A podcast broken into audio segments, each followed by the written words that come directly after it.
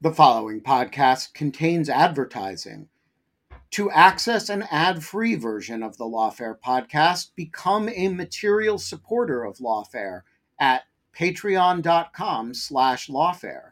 That's patreon.com slash lawfare. Also, check out Lawfare's other podcast offerings, Rational Security, Chatter, Lawfare No Bull, and The Aftermath. This is Paige, the co-host of Giggly Squad, and I want to tell you about a company that I've been loving, Olive and June. Olive and June gives you everything that you need for a salon quality manicure in one box. And if you break it down, it really comes out to $2 a manicure, which is absolutely insane. It's also so easy to get salon worthy nails at home with Olive and June. The difference between how your nails used to look when you did them yourself and now with the Mani system is a complete game changer. The best thing about Olive and June too is it's a quick dry. Dries in about one minute, lasts for five days, and full coverage in up to one to two coats. Visit oliveandjune.com slash perfect Mani 20 for 20% off your first system. That's oliveandjune.com slash perfect Mani 20 for 20% off your first system.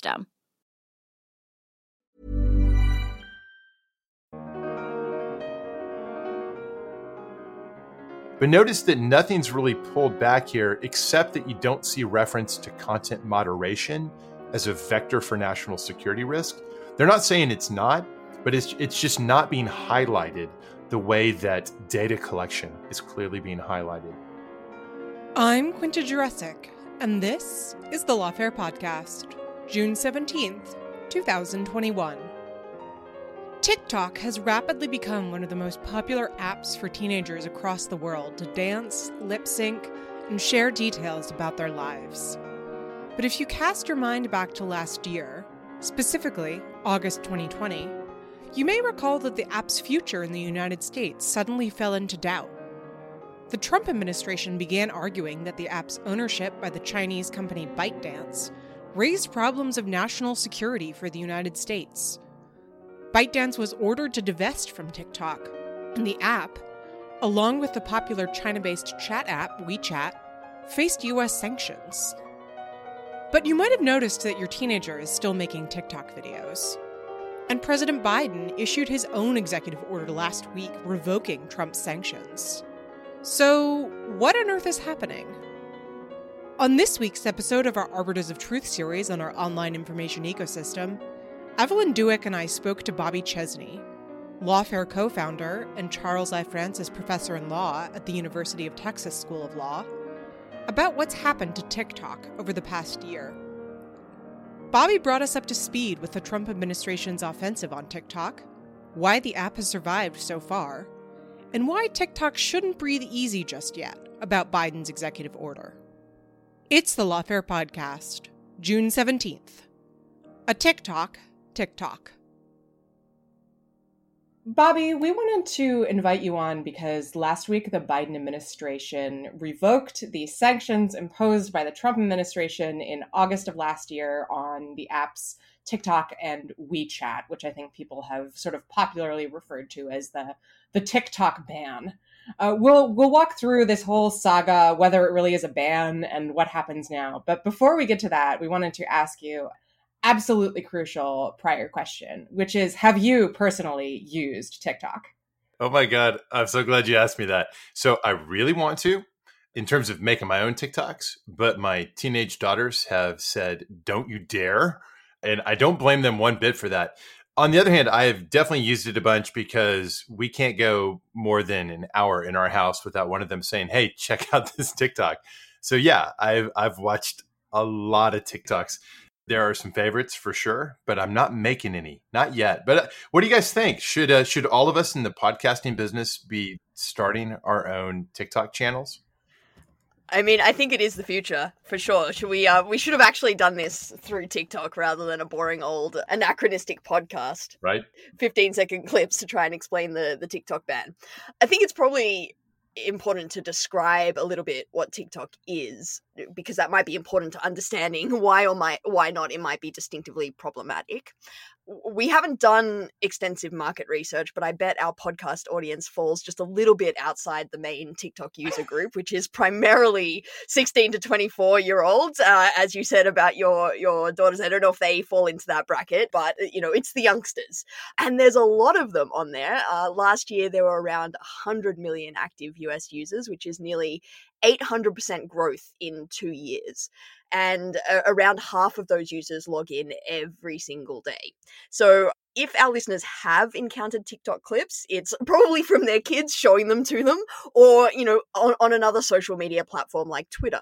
But I think that probably doesn't really capture how it's sort of different to other social media platforms, which is that when you open it, you get fed a bunch of clips sort of in an endless stream on your For You feed, which comes from people that you don't know and you don't necessarily actively seek out. They're just sort of recommended to you, which is a, a pretty distinctive feature in a lot of ways, I think think it's it's famously addictive. The magic of TikTok is supposedly the AI recommendation algorithm that is really good at working out what you want.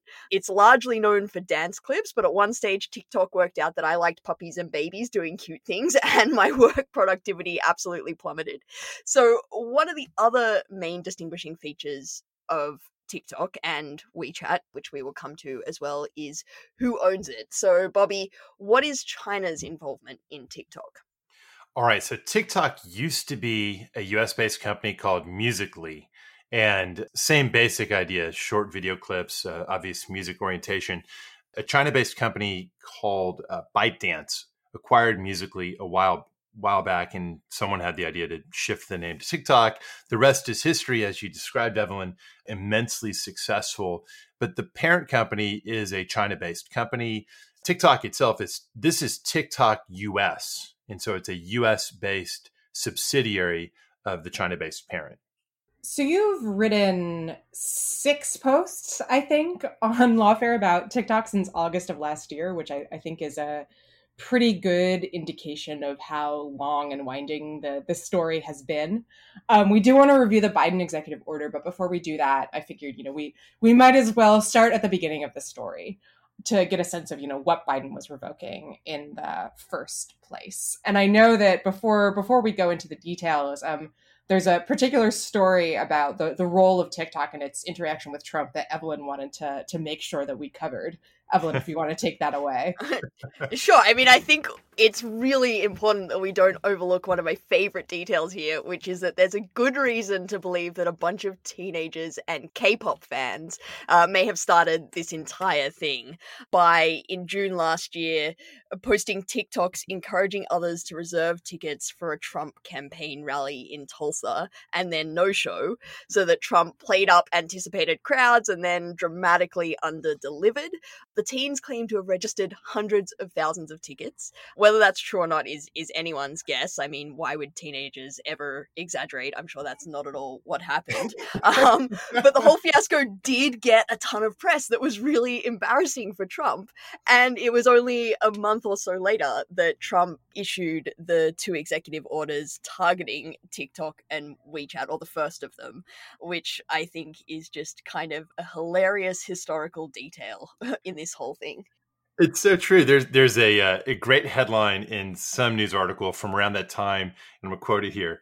K-pop stans successfully sabotage Trump Tulsa rally, and you just think like people, you know, the Rip Van Winkle person who wakes up, who's been out for like ten years, comes alive in the summer of 2020, and they read that sentence and try, what is K-pop? What is stans?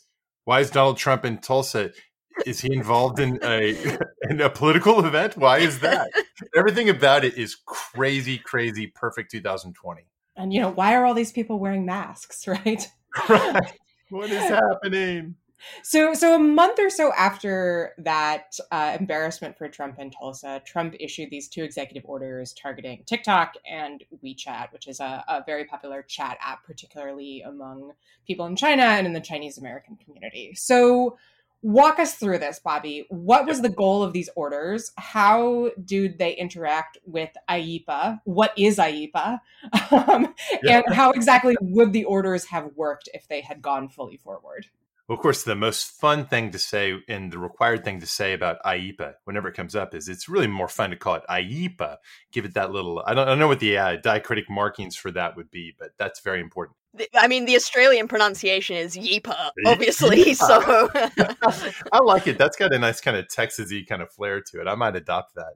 So how about how about this? So first of all, it, it begins with understanding that Congress decades ago delegated to the executive branch sort of a freestanding authority to impose sanctions in foreign affairs. So, sanctions not on domestic things, but sanctions on international transactions. But it works a certain way. The way it works is this step one the president must do a formal declaration of a so-called national emergency. Now that makes it sound like it's really hard for the president to do, but it's, it's not hard for the president to do. The word emergency is not really doing a lot of work there. It, it really would be better truth in advertising if the declaration was a declaration of a nationally important thing relating to international affairs. So when the president issues such a declaration, he he picks a topic. Let's say you know the Middle East peace process back in the day, or international terrorism, or international malicious cyber activity, and he names that thing. And nothing specifically happens just from the declaration. What has to then happen is a further action to invoke the International Emergency Economic Powers Act, or YEPA, as we were just saying. And and what happens there is the president, having declared the national emergency, can now either directly impose sanctions on uh, foreign entities or can more frequently delegate to either the Treasury Department or the, the Commerce Department or, or some other executive branch official the authority to go out there and, based on directions from the president, under color of the national emergency, they can start designating this entity for its international arms trafficking or that entity for its sanctions busting, that sort of thing. And this, happens all the time. There's a there's a bunch of existing national emergencies at any given point in time, and a lot of different YEPA based or IEPA based uh, sanctions regimes. Now, sometimes the president doesn't delegate. Sometimes the president's executive order that creates the sanctions system under IEPA directly names somebody. And that's what's going to happen here with WeChat and TikTok. But there was an intermediate step but before K pop got involved, before there was a rally, uh, before there was the pandemic. So roll back to May 2019. Trump's in office. He issues Executive Order 13873. And this is one of those that sets up a sanction system. He declares a national emergency with respect to what I will describe as adversarial foreign ownership of or a stake in the US information and communication technology and services supply chain. So that's often abbreviated ICTS. And so this is the ICTS supply chain national emergency and creation of a system where the Commerce Department is asked to set up sanctions and to identify foreign owned entities that pose a threat or foreign entities whose ownership stake in American ICTS would be bad for national security. And commerce, you know, so they don't directly name anybody in that. They just set it up and everyone understands this is a serious shot across the bow for China, but no company's been designated for sanctions yet. It's just the creation of the system. Commerce then goes out and begins its usual process of promulgating regulations and getting feedback on them. And everyone understands that eventually, at some point, there will start to be Chinese companies, uh, you know, the Huawei's of the world. Somebody's going to get designated, even though Huawei, of course, is a whole separate story with its own set of designations. So that's on the table.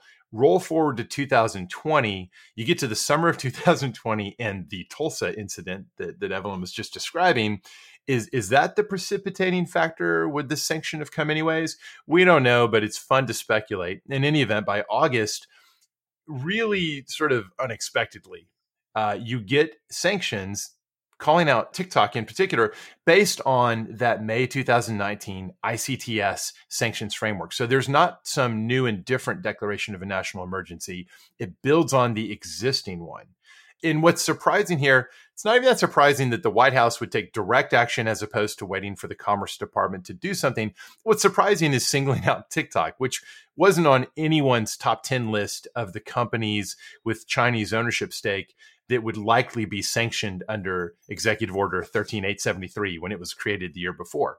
Now, WeChat also gets sanctioned, as we mentioned, at the same time. And it's it's pretty clear that what went on here was that as as it became clear that the president wanted to sanction TikTok in particular, and the arguments were being developed as to why that would be, because you you certainly can't say because you know we got we got trolled by the stans of in connection with the Tulsa event. The arguments began to be developed that a TikTok collects lots of user data, and individually, in some cases, that's an, uh, an intelligence threat. And then collectively, from a mass database perspective, that also is an intelligence threat. Third, the possibility existed that that perhaps Beijing had the ability to influence uh, content filtering, content moderation on TikTok, and might be suppressing things like you know Tiananmen Square, 1989, those sorts of searches. And there was even a reference eventually to the idea that maybe there'd be some affirmative injection of disinformation in there, although I think that was the thinnest part of it. So when those types of arguments are being put forward as reasons perhaps to sanction TikTok under this 2019 executive order, someone at some point clearly said, hey, you know what? I mean, I don't know, maybe those things are true about TikTok. They're definitely more true or more obviously of concern as to WeChat. And so it'll look weird if we come out with sanctions on just TikTok.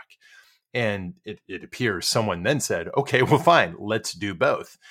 And that's what happened in August of 2020. Both of them in new executive orders get directly named and directly sanctioned under the existing framework. So, how seriously do you take these concerns about TikTok and WeChat? So, I feel like during the this sort of initial period in August 2020 and the the following months, I felt like I I saw at least on Twitter a really striking divergence between American technology writers, many of whom were really skeptical of the administration's moves and felt that they they mostly reflected sort of personal animus on Trump's part or even xenophobia and then experts on writers on on China, even those who were otherwise extremely hostile to the Trump administration and even the Trump administration's China policy, who were actually saying, you know, maybe not about WeChat, but about TikTok, like, yes, there are there are concerns here. How can or should we disentangle the sort of peculiarities of Trump as a person from the administration's stated concerns over TikTok? And do you take those seriously? Yeah, so I, I, I think we can all see that it, it's really tempting to dismiss it all as as very unique, you know, a fit of pique by Trump, et cetera. I, I think that does a disservice to the underlying concern.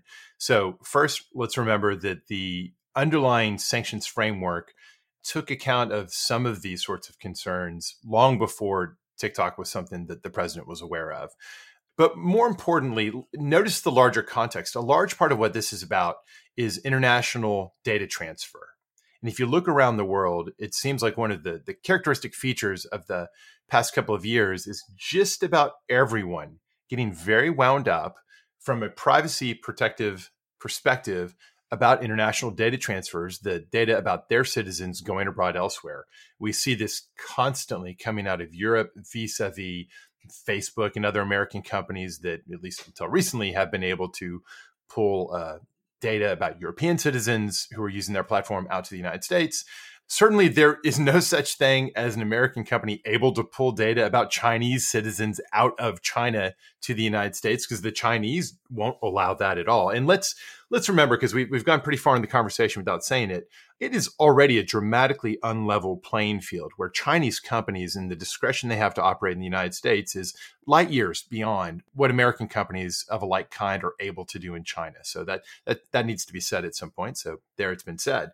Does TikTok as of August 2020 was TikTok really presenting was it demonstrated as a threat on the various dimensions I mentioned before?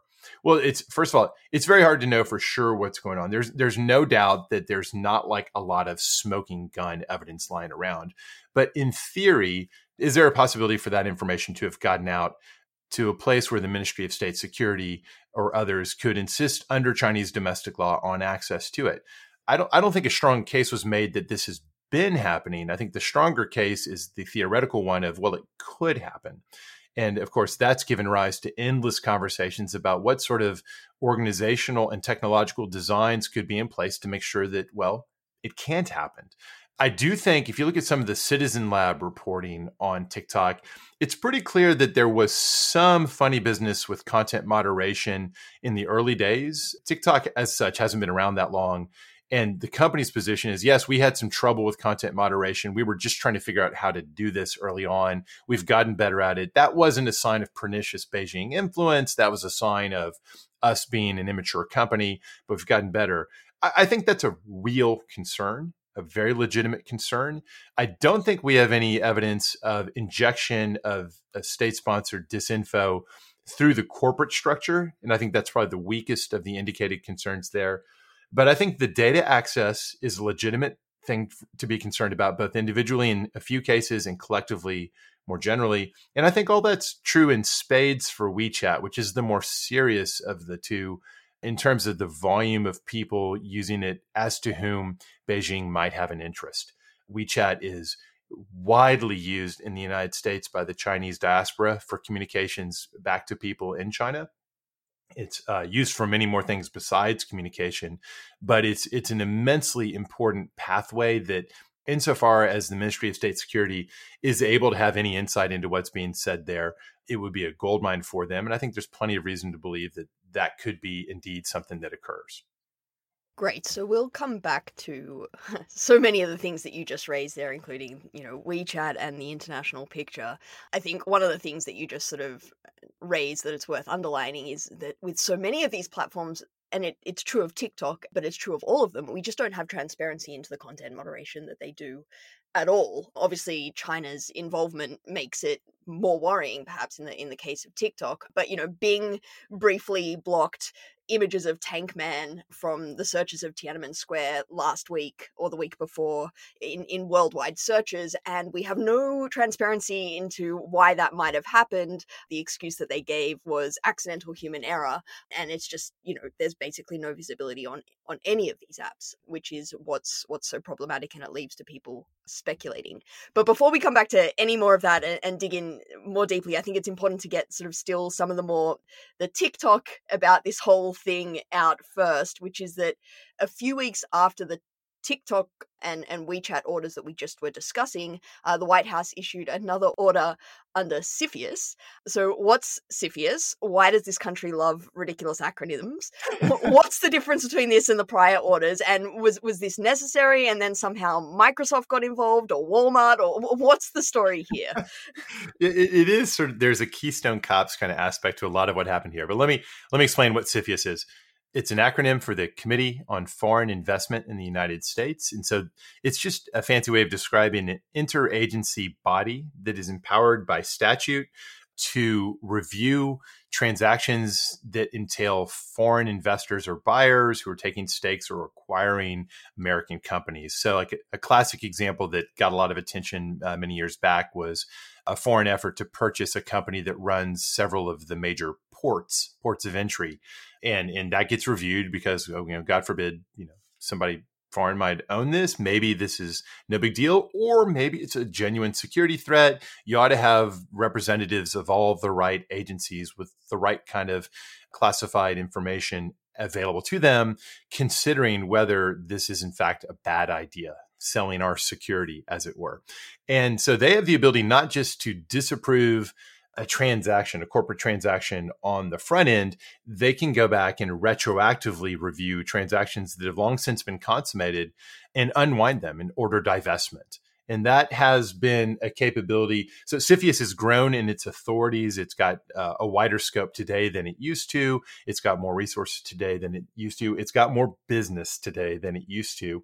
And before Trump and TikTok became a thing, CFIUS was already looking back at the ByteDance acquisition of Musical.ly to determine whether what had now become this immensely popular platform, which was gathering tons of US person information and potentially making that available to a Chinese headquartered company, uh, that was under review.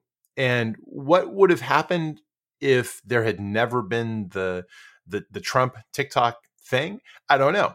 But we do know that not long after the sanctions, there was a completely independent and separate determination by CFIUS to recommend divestment. And so the White House ordered divestment or unwinding of the acquisition by ByteDance of Musical.ly, which is all this is really funny. It's it's all great to say that, but how do you do that? There has to then be some pathway in in the the corporate transaction space to actually do that. And and as you mentioned, there was sort of this bizarre set of of trial balloons about well maybe maybe uh, Walmart can get involved here or maybe maybe this company will get involved there were things where the White House seemed to be blessing one arrangement and then it all came unwound uh, in part because it just wasn't clear whether the the new arrangement was in any way actually going to address the international data transfer threat or address it adequately enough to to make it all worth the candle and all that still stands when when the Biden administration revoked the IEEPA sanctions on TikTok the other day. It did not touch the entirely separate matter of the CFIUS divestment order. That's still sort of sitting there waiting to be negotiated to a resolution one way or the other. And so before we we get to the specifics of the the Biden order, I do want to clarify one one thing, right? So you were just talking about the sort of question of the mechanics of how on earth do you actually do this when it comes to CFIUS. I also want to make sure we're clear about the mechanics of how the the sanctions would have worked. So as, as I kind of mentioned at the top, people describe this as a, a TikTok ban or a WeChat ban. Like, was it a ban? You know, I think there was this idea that the you know the commerce department would say no more tiktok and then tiktok would sort of suddenly disappear off everyone's phones in the united states like would that have happened how would it have actually worked yeah, yeah, that's a super interesting part of it. I think that's sort of the common theme of all this is it's really easy to sort of say top line, all right, there shall be divestment, but then like who's buying it? And and then on the sanction side, same thing. All right, there shall be sanctions on TikTok USA within a certain number of days. But what the original order in August of 2020, where President Trump sanctioned TikTok and WeChat, what it actually said was in a certain number of days, the Commerce Department shall take action to implement this in a particular way. And everyone sat there thinking, well, what's that going to be? Is it going to just be sort of a blanket? No one in America can so much as sell a sandwich to this corporate entity. Or is it going to be something more nuanced than that? And the end result was very nuanced, very complicated. It did not mean the instant termination of, of all commercial transactions with this company such that even the you know the custodial crew could no longer come in to clean the building at night. I'm not going to get into the the fine details, but suffice to say that it it's probably best characterized as having arranged things such that there could be no new downloads of the app beyond a certain point, and eventually it probably would just sort of wither on the vine because of certain other services that could no longer be provided. And it, it almost felt like a, a, a muddling, middling middle path to try to not directly crush the company, but rather to begin to to choke it off mindful that in the case of TikTok that anyways there was the CFIUS divestment order and it seemed like what what the the process was aiming towards was trying to keep the the the value of the company uh, the value expressed by all the teenagers of America in watching all the all the uh, TikToks on the app trying to keep that value there and, and, kind of keep it on life support so it could then be the basis for a transaction. Because if you're trying to get the company to divest at the same time that you're ruining their product and killing it off and killing their market, well, you're making it really hard to divest. It, it loses its value to the buyer. So it seemed like they were trying to keep the value there while also seeming to be serious in their purpose, presumably hoping there'd be an off ramp. Now, this is important. WeChat did not have an off ramp no one thought there was going to be a divestment of in the formation of you know this new independent WeChat USA. That was never in the cards there, but it was in the cards for TikTok. And so for a certain time there, and I think you know if Trump had been reelected, we'd be looking at sooner or later some purely American owned or mostly American owned version of TikTok that stays in operation, and then a real moment where WeChat just isn't working in the US anymore. A lot can happen in the next three years. Like a chatbot may be your new best friend. But what won't change? Needing health insurance. United Healthcare Tri Term Medical Plans are available for these changing times. Underwritten by Golden Rule Insurance Company, they offer budget friendly, flexible coverage for people who are in between jobs or missed open enrollment. The plans last nearly three years in some states, with access to a nationwide network of doctors and hospitals. So, for whatever tomorrow brings, United Healthcare Tri Term Medical Plans may be for you. Learn more at uh1.com.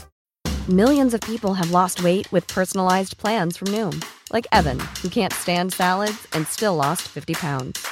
Salads, generally, for most people, are the easy button, right? For me, that wasn't an option. I never really was a salad guy. That's just not who I am. But Noom worked for me. Get your personalized plan today at Noom.com. Real Noom user compensated to provide their story. In four weeks, the typical Noom user can expect to lose one to two pounds per week. Individual results may vary. Hey, Lawfare listeners, Ben Wittes here. Want to tell you about the first time I got a report from the folks at Delete Me. It was shortly after I started using the service back in 2022, and they sent me their first privacy report. I have since gotten eight others, and it contained some shocking information. They had removed my data from 56 separate data brokers, that this had included 133 separate records, including 621 individual pieces of personal information. Uh, the data broker with the most information about me was a company I'd never heard of called People by Name. And here's the thing since then, every couple of months, I've gotten another privacy report from Delete Me, and it always contains more information that they have removed from the data brokers about me. In the second report, they informed me they had removed my stuff from 41 data brokers and that the one with the most information about me was called HLEC. I have no idea what HLEC is. So the other day, I got my latest report, and it includes 15 more data brokers with my personal information, 113 pieces of personally identifiable information. Big culprit this time is something called My Life. Well, I want to tell you that they don't have My Life anymore. And that is why I recommend Delete Me. As this little anecdote shows, there's a lot of my data out there, and these companies keep acquiring it and making it available to anybody who can pay. And I have uh, slept a little bit more easily ever since I found a, a, solution to this problem. And I want to stress, as I do every time, that I started using this before Delete Me started advertising with Lawfare. Delete Me finds and removes any personal information you don't want online and it makes sure it stays off. And that's the point of this little story that, you know, they keep coming back. You can get it removed once, but they'll put it back and then Delete Me comes and takes it off again. It's a subscription service that removes your personal information from the largest people search databases on the web and in the process helps prevent potential identity theft, doxing, and phishing scams. Delete Me sends you regular personalized privacy reports, just like the ones I've been describing, showing what info they found where, where they found it, and what they removed. And critically, as this story reflects, it isn't just a one time service. It's always working for you, constantly monitoring and removing the personal information you don't want on the internet. It does all the hard work of wiping you and your family's personal information off the web. Data brokers hate Delete Me, which is why I like it. Your profile is no longer theirs to sell. So take control of your data and keep your private life private by signing up for Delete Me, now at a special discount for our listeners. Today, get 20% off your Delete Me plan when you go to joindeleteme.com slash lawfare20 and use promo code lawfare20 at checkout. The only way to get 20% off is to go to joindeleteme.com slash lawfare20 and enter code lawfare20 at checkout. That's joindeleteme.com slash lawfare20, code lawfare20. So all this sparked a lot of litigation. TikTok sued over the sanctions. Um, I'm curious if you could just walk us through how that went and also talk about the specific causes of action they pointed to. I mean, they they made sure. arguments under IEEPA. They also pointed to uh, the platform's First Amendment rights. Um, I'm curious what you think of that argument. Yes, this is so interesting because there's a there's a traditional way of looking at national security related litigation where the first principle is that supposedly the courts defer perhaps even to an extreme degree to the executive branch when it takes actions one of the classic cases you learn in national security law is the Curtiss-Wright Export Corporation case. And, and that case was entirely about deference to the executive branch when the president is imposing sanctions in foreign affairs. So it's like spot on point from a certain perspective. But the reality is that the Trump administration was different from all the others in so many ways. And one of the ways that the Trump administration has been different is in the way it is received in the courts or was received in the courts so often with a degree of skepticism that you, I think it's fair to say, wouldn't quite have been there with a president of any other party in any past circumstance. Because the general sense that when he was taking actions, it wasn't necessarily, and TikTok's a great example of this, it wasn't necessarily on the uh, foundation of the usual considerations when the executive branch takes an action in national security space normally one assumes that well this is this is the president acting on top of the feedback of the intelligence community and the military et cetera law enforcement. There was so much suspicion that no this this was sort of an ad hoc judgment and it takes away that foundation of comparative institutional competence that's one of the two major theoretical foundations for the whole deference model that you've seen in the past century or so in american jurisprudence. So i say all that as a way of, of framing that it's perhaps no surprise that the administration found that it was doing really badly in these wechat and tiktok related lawsuits that sprang up.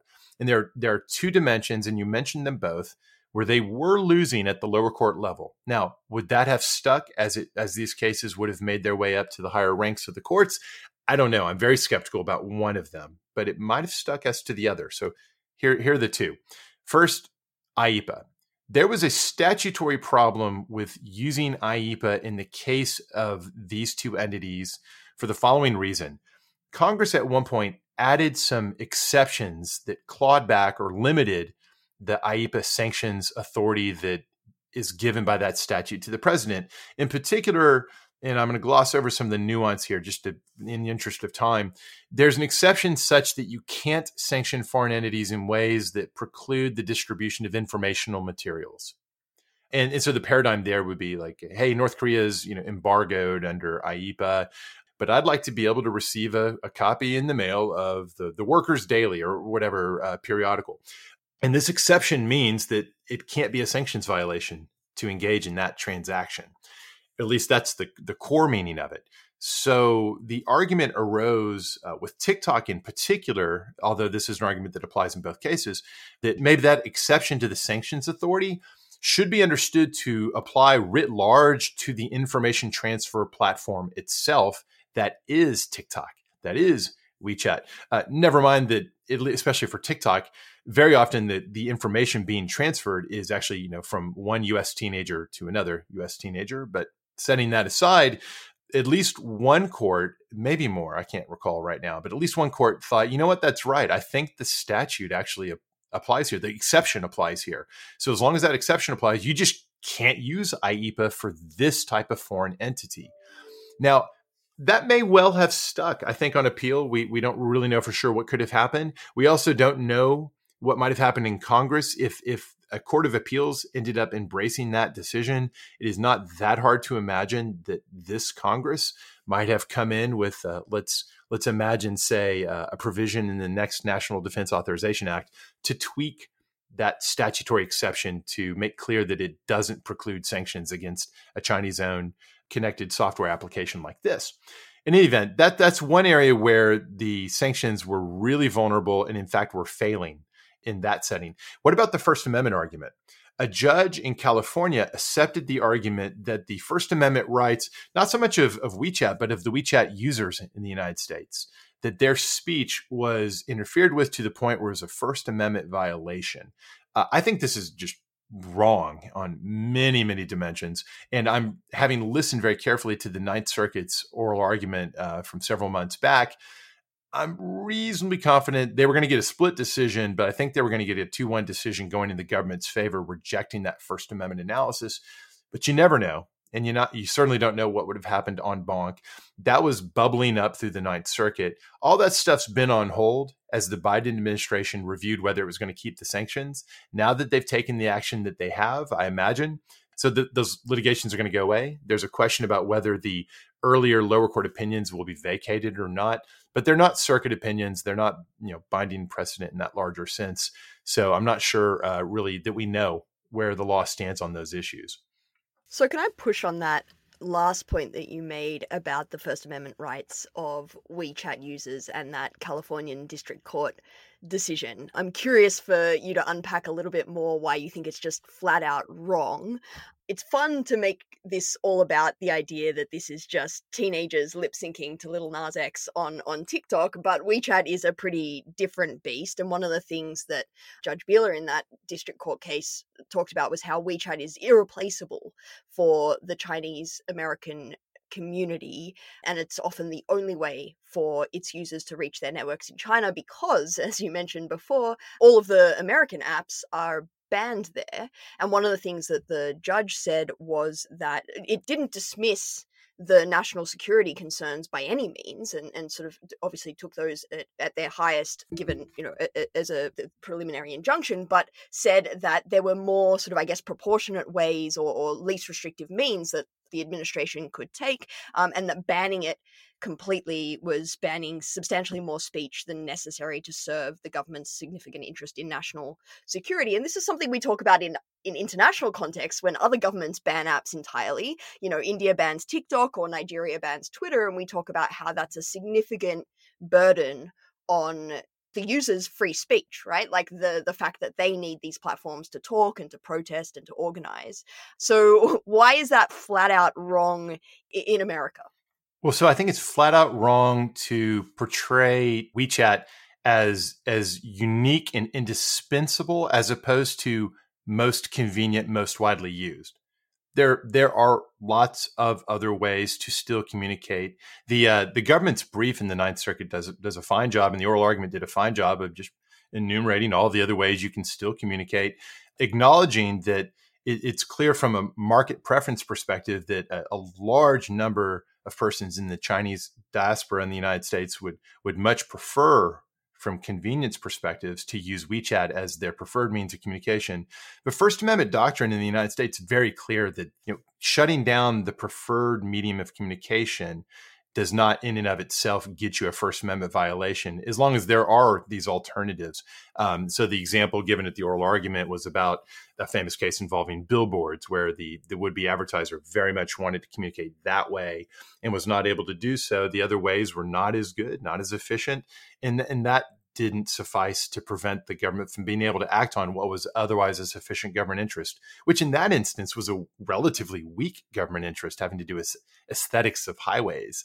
Here we're talking about what, as you say, what Judge Beeler acknowledged was for purposes of this argument, they accepted as true and full weight the national security interest of the US government. And by the way, it's kind of funny to put it as US government. It's the national security interest of the American society uh, as as expressed by the government.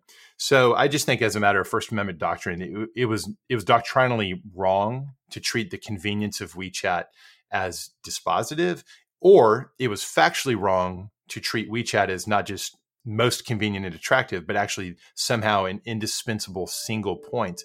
And then I would add if if it were the case, which it isn't, but if it were the case that WeChat was the only way to communicate because that is how the Chinese Communist Party had arranged things, it does seem passing odd that it could be the case that American constitutional law should be interpreted, must be interpreted in a way that allows a foreign adversary or a competitively adversarial foreign government to arrange a circumstance in which, because they choose to discriminate far worse against American companies, we become constitutionally bound to allow them to use an app that may present these concerns. that just doesn't seem like it could be right. Okay, so I want to keep pushing just a little bit because I think this is really interesting and important for you know the the digital sovereignty debates happening internationally whether or not and you make a compelling point about first amendment doctrine i think there's a real sort of international relations stake here as well. There's a part of this that's a little bit like oh boo-hoo the us is upset about having a dominant tech platform in its country that is owned by a foreign corporation and you know that like uh, welcome to how the rest of the world has felt for a while. I, I want to be very clear the us government's relationship with american platforms is nothing like the chinese government's and there are first amendment protections protections for speech here, so we shouldn't draw a false equivalence. But at the same time, a lot of those transparency concerns that we might have about TikTok or WeChat apply to Facebook or YouTube. You know, Jonathan Zittrain wrote, I think it was you know, maybe 10 years ago now, uh, Facebook could decide an election and no one would be the wiser. And that's still true and so i'm i'm wondering sort of the implications for this not as a matter of first amendment doctrine but when we're talking about what other countries are doing now in terms of asserting digital sovereignty mm-hmm. in like as we're seeing India doing, as we're seeing Nigeria doing, as I was just sort of talking about before. You know, the points that you made about WeChat, it's not indispensable. Uh, we can say to the Indian population, well, you can just use Koo, which is a local alternative, or you know, you can email or text. Like it's not the only way of communicating. But I think we sort of still do feel somewhat uneasy about the idea that banning Twitter is something that might happen around the world, or at least we feel that there are significant free expression concerns with that that that happening. So how would you think about drawing principled lines between these situations because they are obviously different but it also you know does raise the specter of s- some sort of hypocrisy for the US to go around banning certain platforms but raise objections to it elsewhere you know there's no question that the larger debates about data localization in particular are impacted by this. And I think one reason why the Biden order, which we'll get into the details of in a minute, one reason why it's calling for this extended period of thinking about what to do next is they do have to pay a little bit of attention, at least, to the question of the positions we take vis a vis WeChat.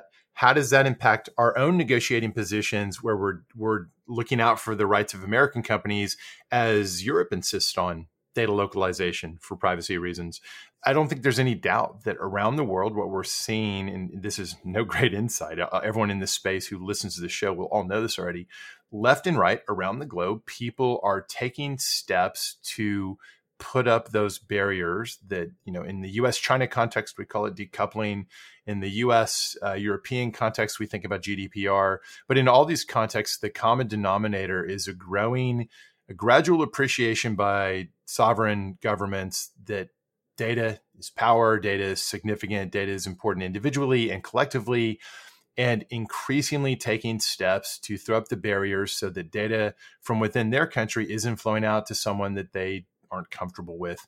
And in some contexts, like the European American context, that's inflected more with uh, a melange of, of rights considerations, but also economic competitiveness uh, and other such factors. And then the US China context, it's inflected much more with uh, concerns, direct concerns about espionage and statecraft.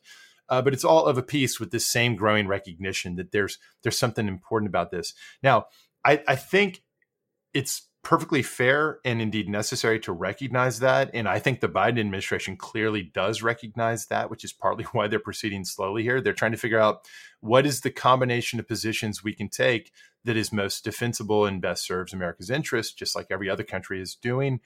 I don't think it follows in any way that somehow it's it's a incumbent on the United States government to basically engage in unilateral disarmament in a context in which in this particular relationship, the other party, the People's Republic of China, I mean, I, I, don't even have the words to describe how unlevel the playing field is in terms of what they do and what they allow. And so the idea that in some way or fashion, we have to just kind of accept things as they are lest we seem like we're no longer the champions of, of a more rules based order type approach. I, I, just think that proves way too much. It, it's got to be the case that you can have some legitimate limitations, some interventions, and that doesn't mean that you have to therefore not complain about illegitimate or ill motivated claims made by others elsewhere. But it also suggests that maybe the answer to this isn't just to flat ban WeChat, but instead to explore reasonable limitations, and of course for TikTok too, that have to do with tailored, reasonable interventions to guard US person data. In if that's the problem you've identified, then is there not some combination of technological and organizational and oversight constraints that would give you a sufficient degree of comfort to allow the communication platform to exist, but to address the data transfer concern. And I think that's exactly what they're going to work on now. But note too that that doesn't speak to what you brought up earlier, Evelyn, the content moderation concern, which is a different concern. And not to jump ahead to the Biden order, but the Biden order really primarily focuses on data transfer. And there's there's an element there about human rights as well, but conspicuously absent in the language of Executive Order 14034, the new order. There's not a lot of talk or really anything that gestures directly towards content moderation.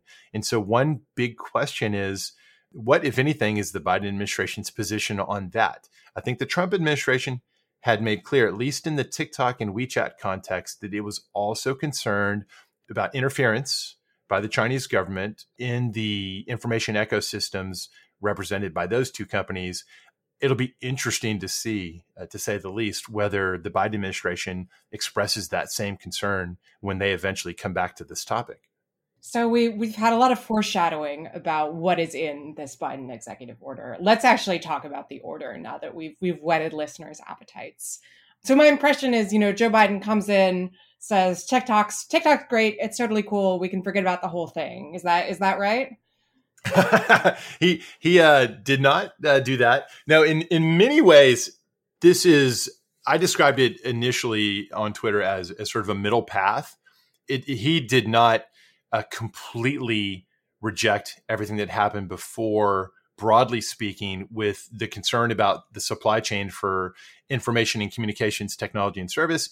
He does revoke the executive order for TikTok for WeChat, and one we haven't mentioned yet. There was a third executive order in this sequence concerning Alipay, Cam Scanner, QQ Wallet, Share Tencent QQ, and, and, and more.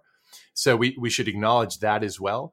He revokes the specific designations and imposition of sanctions across those companies. But before he does that, the executive order opens by affirming the national emergency declaration that was declared in May 2019 in the original executive order in this sequence, the one I keep referring to as 13873. He affirms that the threat of adversarial state influence over companies that have a stake in U.S. information and communication and technology services is a national emergency, that it does need to be addressed, including through IEEPA sanctions. And the, the whole order is framed as, quote, elaborates on rather than uh, replaces or changes. It elaborates on that earlier determination. So it's a doubling down of of the idea that there's real national security risk in general here. It also expressly affirms the earlier determination during the Trump administration that the People's Republic of China is a adversarial foreign state within the meaning of Executive Order 13873 what is the elaboration that this executive order gives besides actually removing TikTok, WeChat, and those other companies from the designated list and, and kind of resetting that list to, to zero for a do over? Well, the order doubles down on the importance of addressing connected software applications, which is which is a phrasing that was used in the third executive order, the one that came after WeChat and TikTok that I just mentioned. This is a way of trying to describe the technology space occupied by WeChat, TikTok, and apps like that, connected software applications. And there's an explanation given here, two explanations as to why this matters, why this area, those types of apps are national security concerns. First of all, the data collection that they entail can be dangerous to US national security at the individual level. So if, if some particularly important person is a TikTok user, you're you're getting their biometrics. You know, we'll, we'll talk about that in a minute and some other things. Uh, and the collective gathering of the mass haystack of personalized data about US persons is also extremely useful uh, from an espionage and other perspectives as well. So that gets reaffirmed. That's straight out of what Trump had been saying as well. And then, secondly, conspicuously, the Biden order says the United States seeks to promote accountability for persons who engage in serious human rights abuse. If persons who own, control, or manage these kinds of apps engage in serious human rights abuses or otherwise facilitate them, this may we may impose consequences in action separate from this order. So there's an interesting passage there that's obviously responsive to the, to the current moment, kind of the the Biden administration's more human rights focused orientation. A shot across the bow of China saying if a company that's in this space is a company that's presumably, you know, I'm thinking they're thinking of the Uyghurs, for example. If you're engaged in human rights abuse there, or maybe in Hong Kong or elsewhere, we may sanction you separately, and we're just going to take this occasion to warn you that that's another thing we might do. I'm not sure that's all that important, but I mention it because it's different from what came before. But notice that nothing's really pulled back here, except that you don't see reference to content moderation as a vector for national security risk. They're not saying it's not, but it's it's just not being highlighted the way that data collection is clearly being highlighted. So that's that's the whole sort of opening chunk of the executive order. Then come the actual actions building upon that. And the first big action, the one everyone focused on, is the repeal of the TikTok, WeChat, and and January 2021 set of designations. So all those companies can breathe a sigh of relief for the moment they're unsanctioned. Then there's all the homework that gets assigned. And the Secretary of Commerce gets all these homework assignments, and various other entities are told to help him with the homework assignment. Commerce has basically four months to study the question of the sale and transfer or other other pathways to acquisition of U.S. person data to foreign entities. And what is it the US should be doing? What's the nature of the threat? Notice that this isn't specific to connected software applications. It's it's more of a, a broad reference because you might have just regular corporate transactions that acquire companies that have data. It's not about connected software apps. Maybe it's a genomics uh, or other biotech type company. All that stuff is presumably within the scope of this four month review. And by the way, this language is almost identical to language that the Trump administration had in its January 2021 executive order, the one that followed WeChat and TikTok by naming some additional companies and talking more broadly about connected service apps it too talked about the need to have commerce examine what we should be doing more broadly to deal with US person data transfer. So, to come back to the conversation with Evelyn a moment ago, yes, this is all entirely about the global shuffling going on with data localization and, and digital connectedness. Now, that's one homework assignment. Then there's a separate homework assignment with a six month fuse where Commerce is supposed to advise on what steps to take about connected software apps in general. And that's sort of the broad policy review for this entire space. And in the meantime, Commerce is told at the end of the order, by the way, we don't mean don't do your job under the original executive order 13873. You should continue to evaluate transactions as they occur or as they've already occurred. And you should potentially issue sanctions under IEEPA as originally envisioned whenever the right occasion arises. And here, the only thing that's really novel, and this is really a reaffirmation of what, what Trump had done then, uh, the only thing that's novel is there's some clarification about the process to be used because part of what's happening is a response by the Biden administration to this sense that Trump just sort of knee jerk sanctioned TikTok without engaging in a serious substantive review. Now, whether that's true or not, we'll, we'll set that aside. There's a listing of key factors, a long listing of key factors in the executive order. I'm not going to read it all out here, but they name a bunch of factors that are all the sorts of things that people have been talking about since the TikTok sanction in particular, as people have grappled with what would it look like to try to create a system where the company is ultimately owned by a foreign parent company, but it has US person data in the local subsidiary, and we can live with that because of the following sets of controls. A lot of that stuff, those variables, they're all enumerated here, and Commerce is basically told to bear all that in mind as you evaluate whether we can live with the transactions that have occurred here. Well, that's basically it. That's the new executive order. And so, how much difference then is there really between the Biden and the Trump administration's approaches on this? is this an example of Trump doing something totally crazy and then Biden coming in and, you know, being cool headed and taking a different approach? Or is it an example of Trump doing something maybe for the wrong reasons and with a lot of inappropriate bluster, but that's not actually out of step with US policy? I think it's very close to the latter, though it remains to be seen, of course, whether upon further, more patient, possibly more rigorous review, although again, we don't really know, but we speculate. It remains to be seen whether the result of all that will be a return to sanctions, at least in part. For WeChat, seems quite possibly. I would not be comfortable if I were them, thinking that they won't get re-sanctioned. TikTok, that seems less likely, but you never know. And and when the next day after the Biden order, there was there were news accounts of the new data policy on TikTok talking about yes, we do we do take facial recognition information and biometrics. That sort of stuff increases the chance that there will need to be some sort of additional leverage. Of course, again, remember CFIUS divestment leverage is still there. Maybe that's all the leverage that's needed.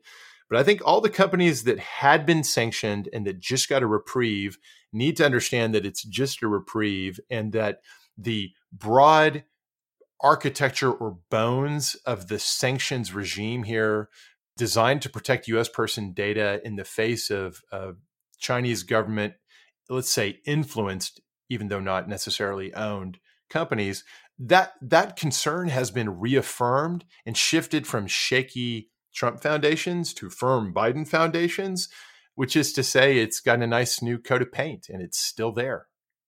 It's fascinating because one thing that I find so striking about all of this is that there was a very ro- robust debate at the time of the IEEPA orders um, about whether Trump was right to have concerns about TikTok and WeChat, with, you know, as Quinta was saying earlier, many very serious people who were otherwise no fans of Trump saying that there were very real reasons to have concerns about these apps. But then when it appeared that Trump kind of just forgot or couldn't be bothered following through on the orders. Other people also somehow forgot or, or, or it sort of slipped out of the public eye a lot. And yet, TikTok and WeChat are pretty much the same apps that they were last year, perhaps with more users, or perhaps they're even worse. You mentioned biometrics that I assume is a reference to earlier this month. TikTok added a clause to its privacy policy that said it may now collect biometric identifiers and biometric information, including face prints and voice prints, which sounds somewhat scary. And yet we're not we're not talking about it as much. And I, I, I guess this isn't so much a, question as a, as a comment, but like how much of this was just part of the Trump show. Do you think there's any good reason for the inconsistent level of attention? Do you think my reading of, of what happened there is right? Or is this just, you know, we, we follow where Trump directs our attention so much over the past few years? Well, it's both. I think it's it's the inattentiveness to the follow through during the Trump administration, which has many reasons behind it. I mean, some of this is the sheer difficulty of of actual implementation of government. But obviously, the Trump administration had particular difficulties really beyond anything we'd seen with any other administration. Um, and there's lots of standard analysis of why that might have been. Is it is it because of his mercurial and uh, highly personalized and personal way of doing things? Is it because all the personnel issues he had because of who he was and how he ran his business that led to so few people who otherwise would have been working in the executive branch under some other Republican president, so few of them being willing to serve under him, and some resulting difficulties in running the business. That that is probably part of it as well. Uh, but part of this too is the the sheer uh, fleetingness of attention in the American information space as to what the story of the day is. And at a certain point, the TikTok story got old and people didn't really want to hear all these nuances. And once you got past the wave of uh, fascinating stories about the potential sale of TikTok, and then that kind of fell through, and the story got very complicated. And anyways, look over here, bright shiny object. Oh, squirrel. Um, there's all kinds of reasons why attention wanders elsewhere. And then the election comes, and it seems like, well, we shouldn't pay any attention to this at all because there's going to be a new administration. What are they going to do? And uh, yeah, so attention wanders, and that's part of the pathologies of getting things done in Washington. It feels somehow appropriate for a, an app that traffics in extremely short videos that our, our attention has wandered. Um, on that note, Bobby, thank you so much for coming on. Oh, it's my pleasure. I'm thrilled to have been on the show. You've been listening to Arbiters of Truth, the Lawfare podcast's miniseries on our online information ecosystem. You can find past episodes in the Lawfare podcast feed, and we'll be back with another episode next Thursday. The Lawfare podcast is produced in cooperation with the Brookings Institution.